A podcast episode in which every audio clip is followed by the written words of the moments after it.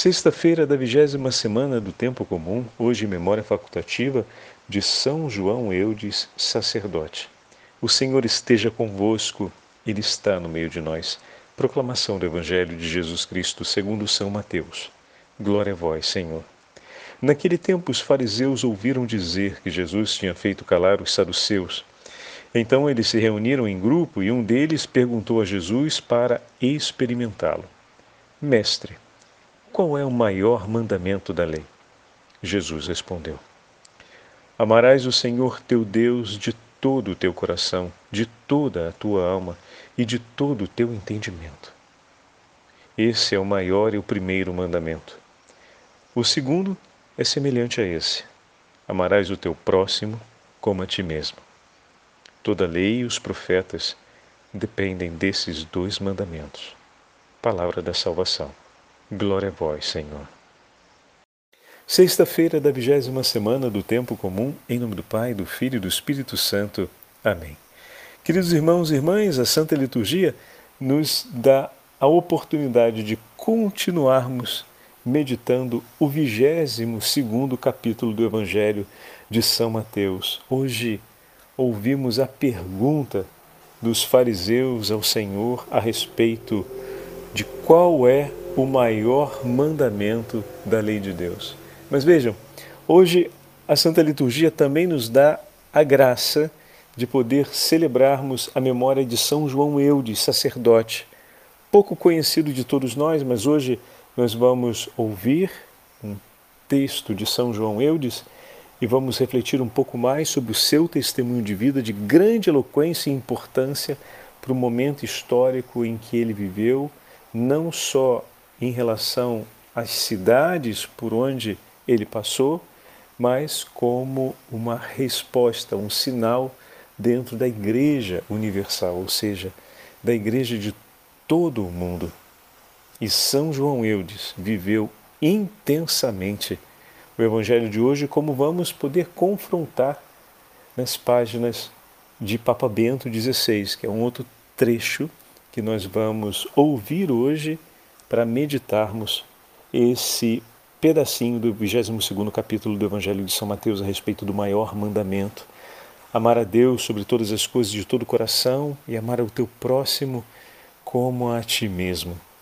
Veja, meus queridos irmãos e irmãs, cada vez a gente tem a oportunidade de se admirar mais vendo que todas as páginas do Evangelho sintonizam com clareza com a vida dos santos. Isso porque os santos encarnaram o Evangelho, eles se tornaram o Evangelho vivo de Cristo.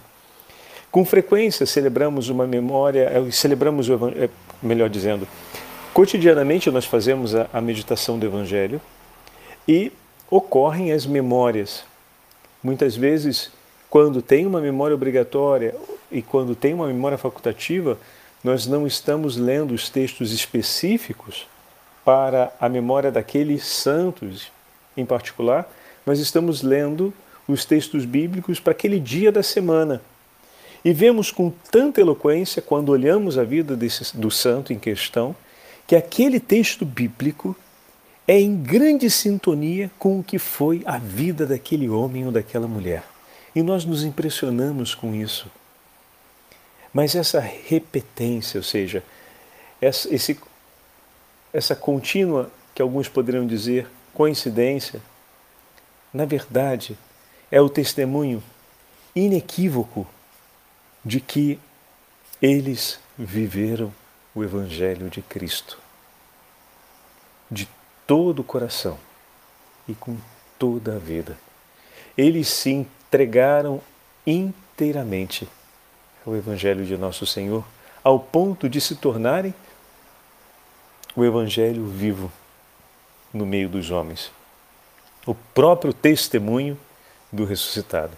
E eu queria aproveitar hoje para nós olharmos juntos o Evangelho que acabamos de ouvir dentro da vida de São João Eudes e conhecer um pouquinho mais a vida desse grande sacerdote, esse grande homem de Deus, e ao mesmo tempo meditarmos junto com o Papa Bento XVI o trecho do Evangelho dessa sexta-feira.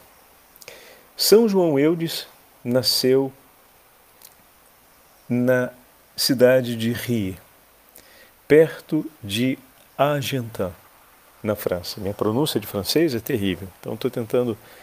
É, estou pronunciando como eu leio, que provavelmente não é certo no francês, mas pelo menos a gente fica com a palavra na cabeça.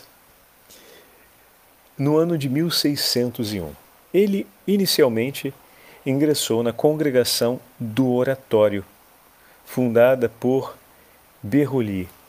Esse é um outro grande sacerdote, junto com, como nós vamos fazer referência já já, com o padre Ollier, com São Vicente de Paulo, com São Luís Grignon de Montfort, que foram os santos que marcaram esse período da história da igreja do 1600. Bom, ele conheceu o padre Berruli e entrou para a congregação do oratório e foi ordenado, após ser ordenado sacerdote, dedicou-se à pregação entre o povo. Esse era um período, quem já teve a oportunidade de ler um pouco mais a respeito de São Luís Grignon de Montfort, após ler o tratado, ou antes de começar a ler o tratado da verdadeira devoção, ou as outras obras de São Luís, pôde perceber que esse período na França foi um período muito marcado pelas missões populares. Né?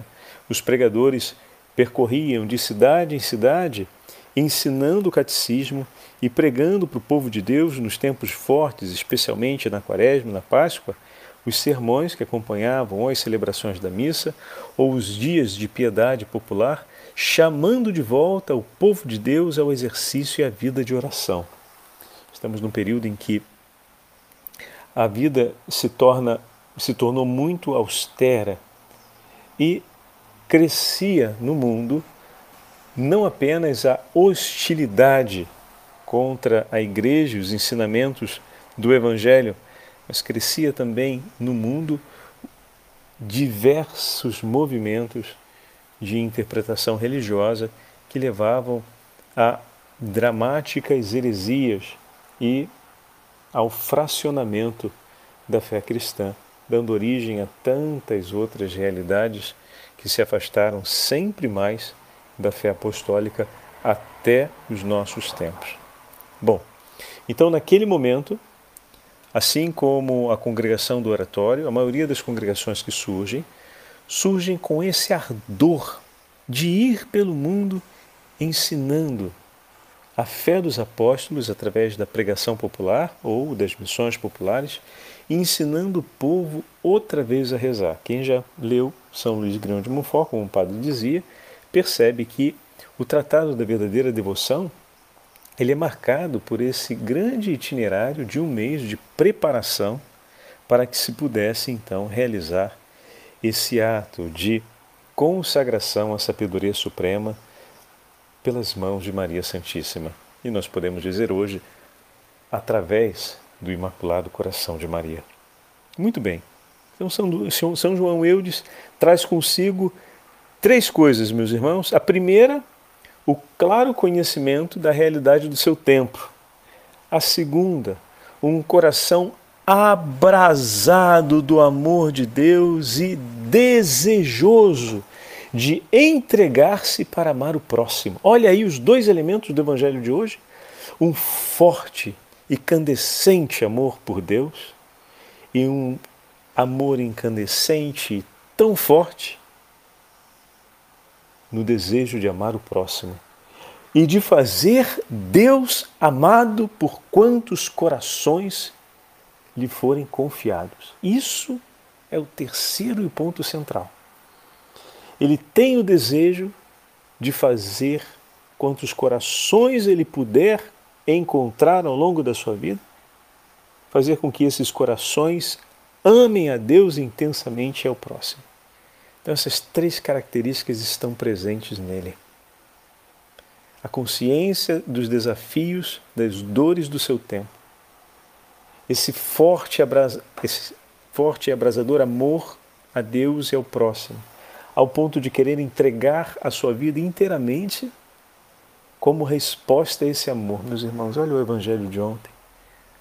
Olha o que nós ouvimos no Evangelho de ontem e com que significado tudo aquilo nos foi entregue pelo Senhor na quinta-feira. Falávamos a respeito do rei que prepara as festas de núpcias, convida os convidados, o rei prepara tudo. Se nós fizermos um olhar rápido sobre o evangelho de ontem, tudo foi preparado pelo rei. Ele preparou seu filho, ele preparou as núpcias, ele preparou a festa e ele chamou os convidados para que eles tomassem parte na alegria dele. Olha como Deus nos ama, nos ama dessa forma. E o que, que acontece? Os convidados, os primeiros convidados, simplesmente ignoram tudo isso.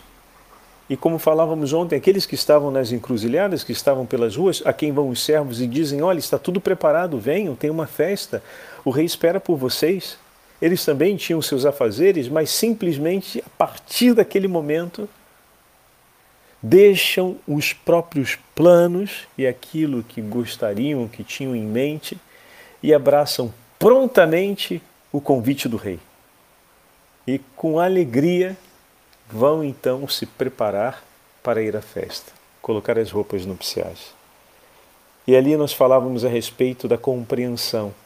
O homem, quando compreende a grandeza do amor e a gratuidade do amor de Deus por ele, e o acolhe com um coração sincero e com prontidão, assim como é a resposta dos apóstolos, é a resposta dos discípulos, acolhe prontamente esse convite, se enche de alegria pelo convite, se enche de alegria pelo acolhimento e parte então, iluminado por essa fé e por essa esperança, o Senhor me aguarda consigo em seu banquete, ele vive e se prepara para esse encontro.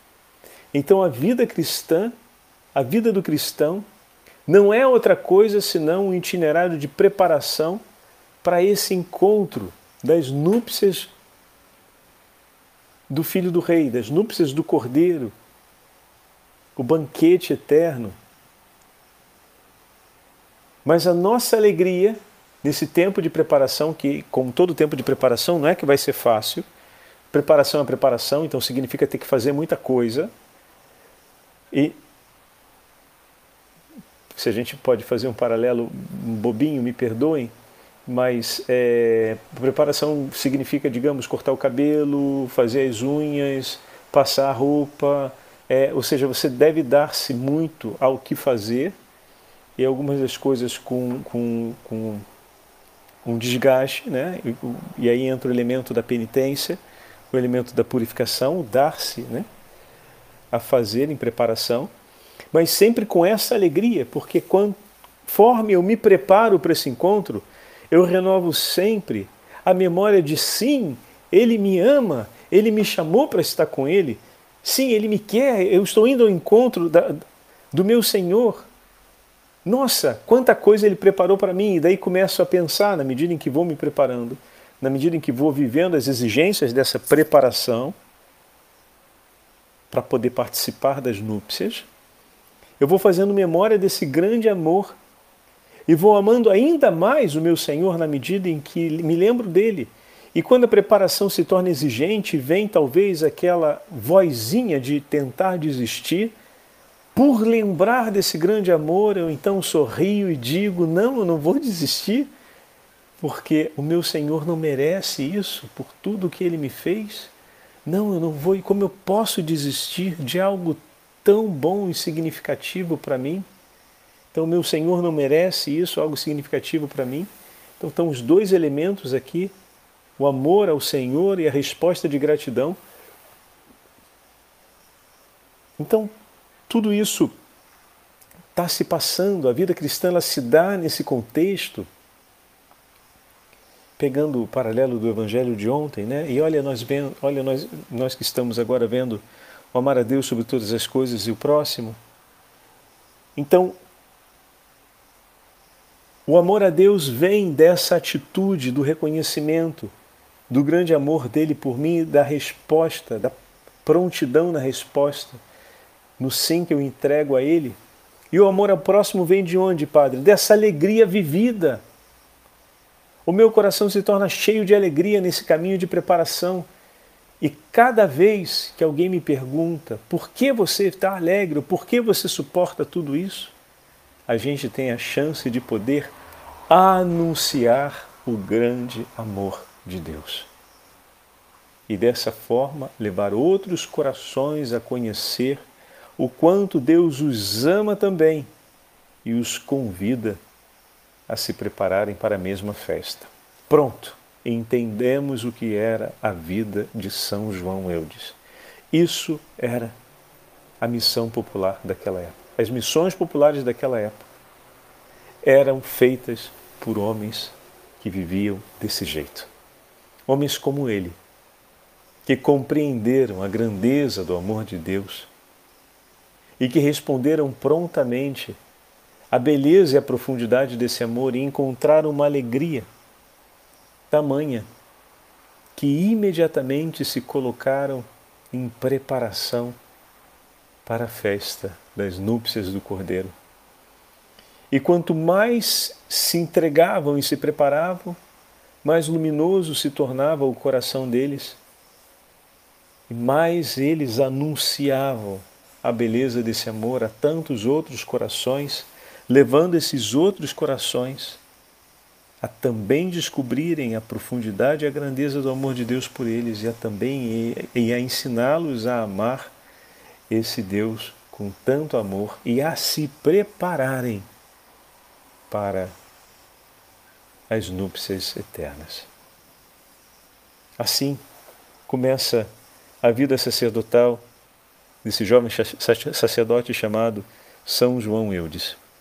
Bom, dois anos se passaram e estouraram então as epidemias de peste na região da Normandia. E João Eudes foi para lá. Olha que loucura. Quando o pessoal estava saindo de lá, ele foi para lá. Foi para lá. Para quê? Para prestar assistência aos doentes. Naquele momento, enquanto todos abandonavam os que estavam sofrendo, São João Eudes corre para lá, porque Deus não abandona aqueles que ama. Como poderia ele ver o coração de Deus sofrendo pelo abandono daqueles filhos, na miséria e na peste, e ele continuar onde estava? Então decide ele correr para lá imediatamente, pois o Senhor não os abandonava, e se o Senhor ali estava com eles, também estaria o coração daquele que aprendeu a amar a Deus. E para lá ele foi. Nunca temeu ser contagiado pela, pelo mal. E quando estava terminando a epidemia, nos últimos tempos da epidemia, João Eudes acabou contraindo a doença. Mas, após um longo penar, superou esse tempo de convalescência e seguiu adiante com sua missão. Restabelecendo-se, retomou suas missões entre o povo. Era um grande pregador e, e muito eficaz no falar e no ensinar os homens, retirando-os do caminho das heresias e das mentiras contadas a respeito da fé dos apóstolos. O século XVII, é importante destacar, foi marcado pelo jansenismo, pelo quietismo e pelo filosofismo. Algumas daquelas correntes que vão levar a disposições heréticas, ou seja, contrárias à fé dos apóstolos ou parciais, né? Aceitamos umas coisas e rejeitamos outras. E, bom, isso ainda acontece com muita frequência em muitas outras realidades cristãs fora da Igreja Católica. É o século da desconfiança, o século XVII, do esquecimento, e do desprezo no que se refere à espiritualidade cristã e o amor às coisas santas. Também é um século, paradoxalmente, também é o século da grande renovação da piedade e da devoção do povo de Deus, do amor à Sagrada Eucaristia, ao Sagrado Coração de Jesus, à Beatíssima Virgem Maria e aos santos, marcada por tantos nomes expoentes desse período que Deus enviou entre nós. Berruli, Condran, Olier, Vicente de Paulo, Grignon de Montfort, e, dentre eles, São João Eudes. No ano de 1643, São João Eudes, então, movido por Deus, fundou a Congregação de Jesus e Maria, cuja finalidade principal era a pregação espiritual, a pregação, perdão, a pregação espiritual e a preparação da vida espiritual dos candidatos ao sacerdócio e a pregação das missões populares. Então permaneceu o elemento das missões populares, mas São João Eudes se dedicou com a sua congregação ao cuidado dos seminários, a preparação da vida de piedade e de oração, a vida espiritual dos sacerdotes. Olha, meus irmãos e minhas irmãs, que grande tesouro e contribuição esses homens deram à igreja. Paralelamente a isso, surgiu a congregação feminina, que foi chamada Refúgio de Nossa Senhora da Caridade, e no século XIX deu origem à congregação do Bom Pastor, que eram as irmãs que acolhiam e trabalhavam com as mulheres abandonadas, particularmente aquelas que estavam abandonadas na prostituição e em outras circunstâncias tão degradantes. O Papa Pio X definiu São João Eudes como um pai, doutor e apóstolo da devoção ao Sacratíssimo Coração de Jesus e Imaculado Coração de Maria. A influência desse santo foi grande não só em seu país, na França, mas em toda a Normandia. Pobre de vida cristã naquele momento, como também todo mundo cristão se empobrecia pelo delagar das heresias. São João Eudes morreu em Caém, no ano de 1680. Com 79 anos de idade, depois de viver uma longa vida e dedicar-se intensamente ao ensinamento da piedade e da fé aos sacerdotes e ao inteiro povo de Deus. Olha que grande homem, meus irmãos. Perceberam como é que na história da vida de São João Eudes o amor a Deus e o amor a próximo caminharam sempre juntos? Agora vamos ouvir o que, que o Papa Bento XVI fala a respeito do Evangelho na encíclica Deus Caritas Est. Estamos no parágrafo 18 da encíclica. São, Papa Bento XVI escreve assim: A necessária interação entre o amor de Deus e o amor do próximo, perdão, há, uma necessária interação entre o amor de Deus e o amor ao próximo. Se na minha vida falta totalmente o contato com Deus, posso ver no outro sempre e apenas o outro, e não consigo reconhecer nele a imagem divina e a presença de Jesus, o que leva a uma grande perda, porque sem ver nele a presença de Cristo, dificilmente conseguirei perseverar amando. Mas se na minha vida negligencio completamente a atenção ao outro, importando-me apenas em ser piedoso e cumprir os meus deveres religiosos, então definha também a minha relação com Deus. Nesse caso, é importante dizer, trata-se de uma relação correta, escolher amar a Deus e ocupar-se dos deveres religiosos. Porém, vivida desse modo, se torna vazia de amor. Só a minha disponibilidade para ir ao encontro do próximo e demonstrar-lhe amor me torna sensível também diante de Deus e da busca por Ele. Só o serviço ao próximo abre os meus olhos para aquilo que Deus faz por mim e para o modo como Ele tem me amado. Os santos, pensemos, por exemplo, a Beata Teresa de Calcutá, auriram a sua capacidade de amar o próximo de modo sempre renovado do seu encontro com o Senhor Eucarístico. E vice-versa. Esse encontro ganhou o seu realismo e profundidade precisamente no serviço deles aos outros na caridade. Olha aí, tá vendo? Ele usou a referência de Madre Teresa, mas é a própria vida de São João Eudes. O amor de Deus e amor ao próximo são inseparáveis, constituem um único mandamento, mas ambos vivem do amor preveniente com que Deus nos amou por primeiro. Olha só, tanto para amar a Deus como para amar ao próximo, isso tudo vem do fato de que Deus nos amou por primeiro e de que nos deu a conhecer e a experimentar a profundidade desse amor. Belíssimo. Desse modo, já não se trata de um mandamento que do exterior nos impõe o impossível, mas podemos dizer de uma experiência do amor proporcionada do interior. Um amor que, por sua natureza, deve ser ulteriormente comunicado aos outros, assim como Deus o fez comunicado a cada um de nós. O amor cresce através do amor.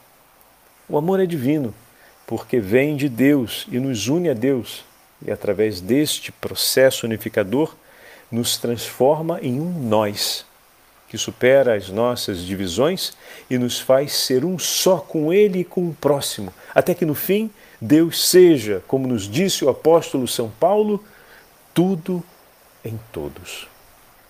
Meus irmãos e minhas irmãs, que palavras profundas e de grande clareza e sabedoria de, do Papa Bento XVI para nos ajudar a compreender um pouco mais o Evangelho de hoje.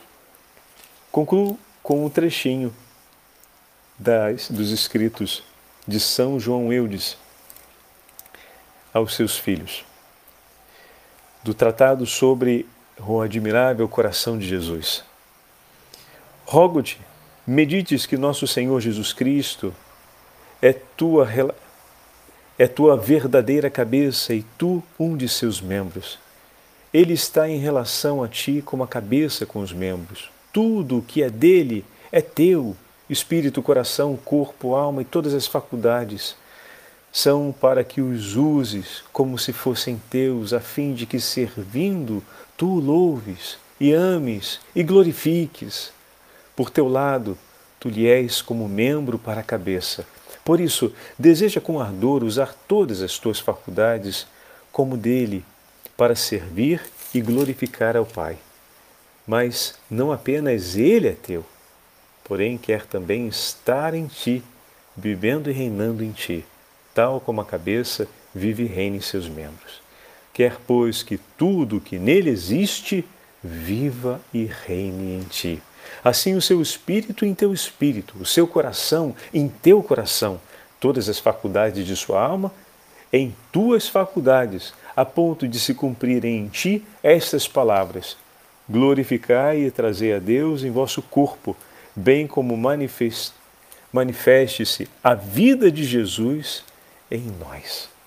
Com essas palavras, peçamos ao bom Deus que, pela intercessão de São João Eudes e da Beatíssima Virgem Maria, nos abençoe para que o nosso coração esteja sempre mais unido ao coração de Jesus e amando, nós possamos amar cada um de nossos irmãos com o mesmo amor com que Ele nos tem amado. O Senhor esteja convosco, Ele está no meio de nós. Pela intercessão de São João Eudes, da Beatíssima Virgem Maria, abençoe-vos o Deus Todo-Poderoso, Pai, Filho e Espírito Santo. Amém.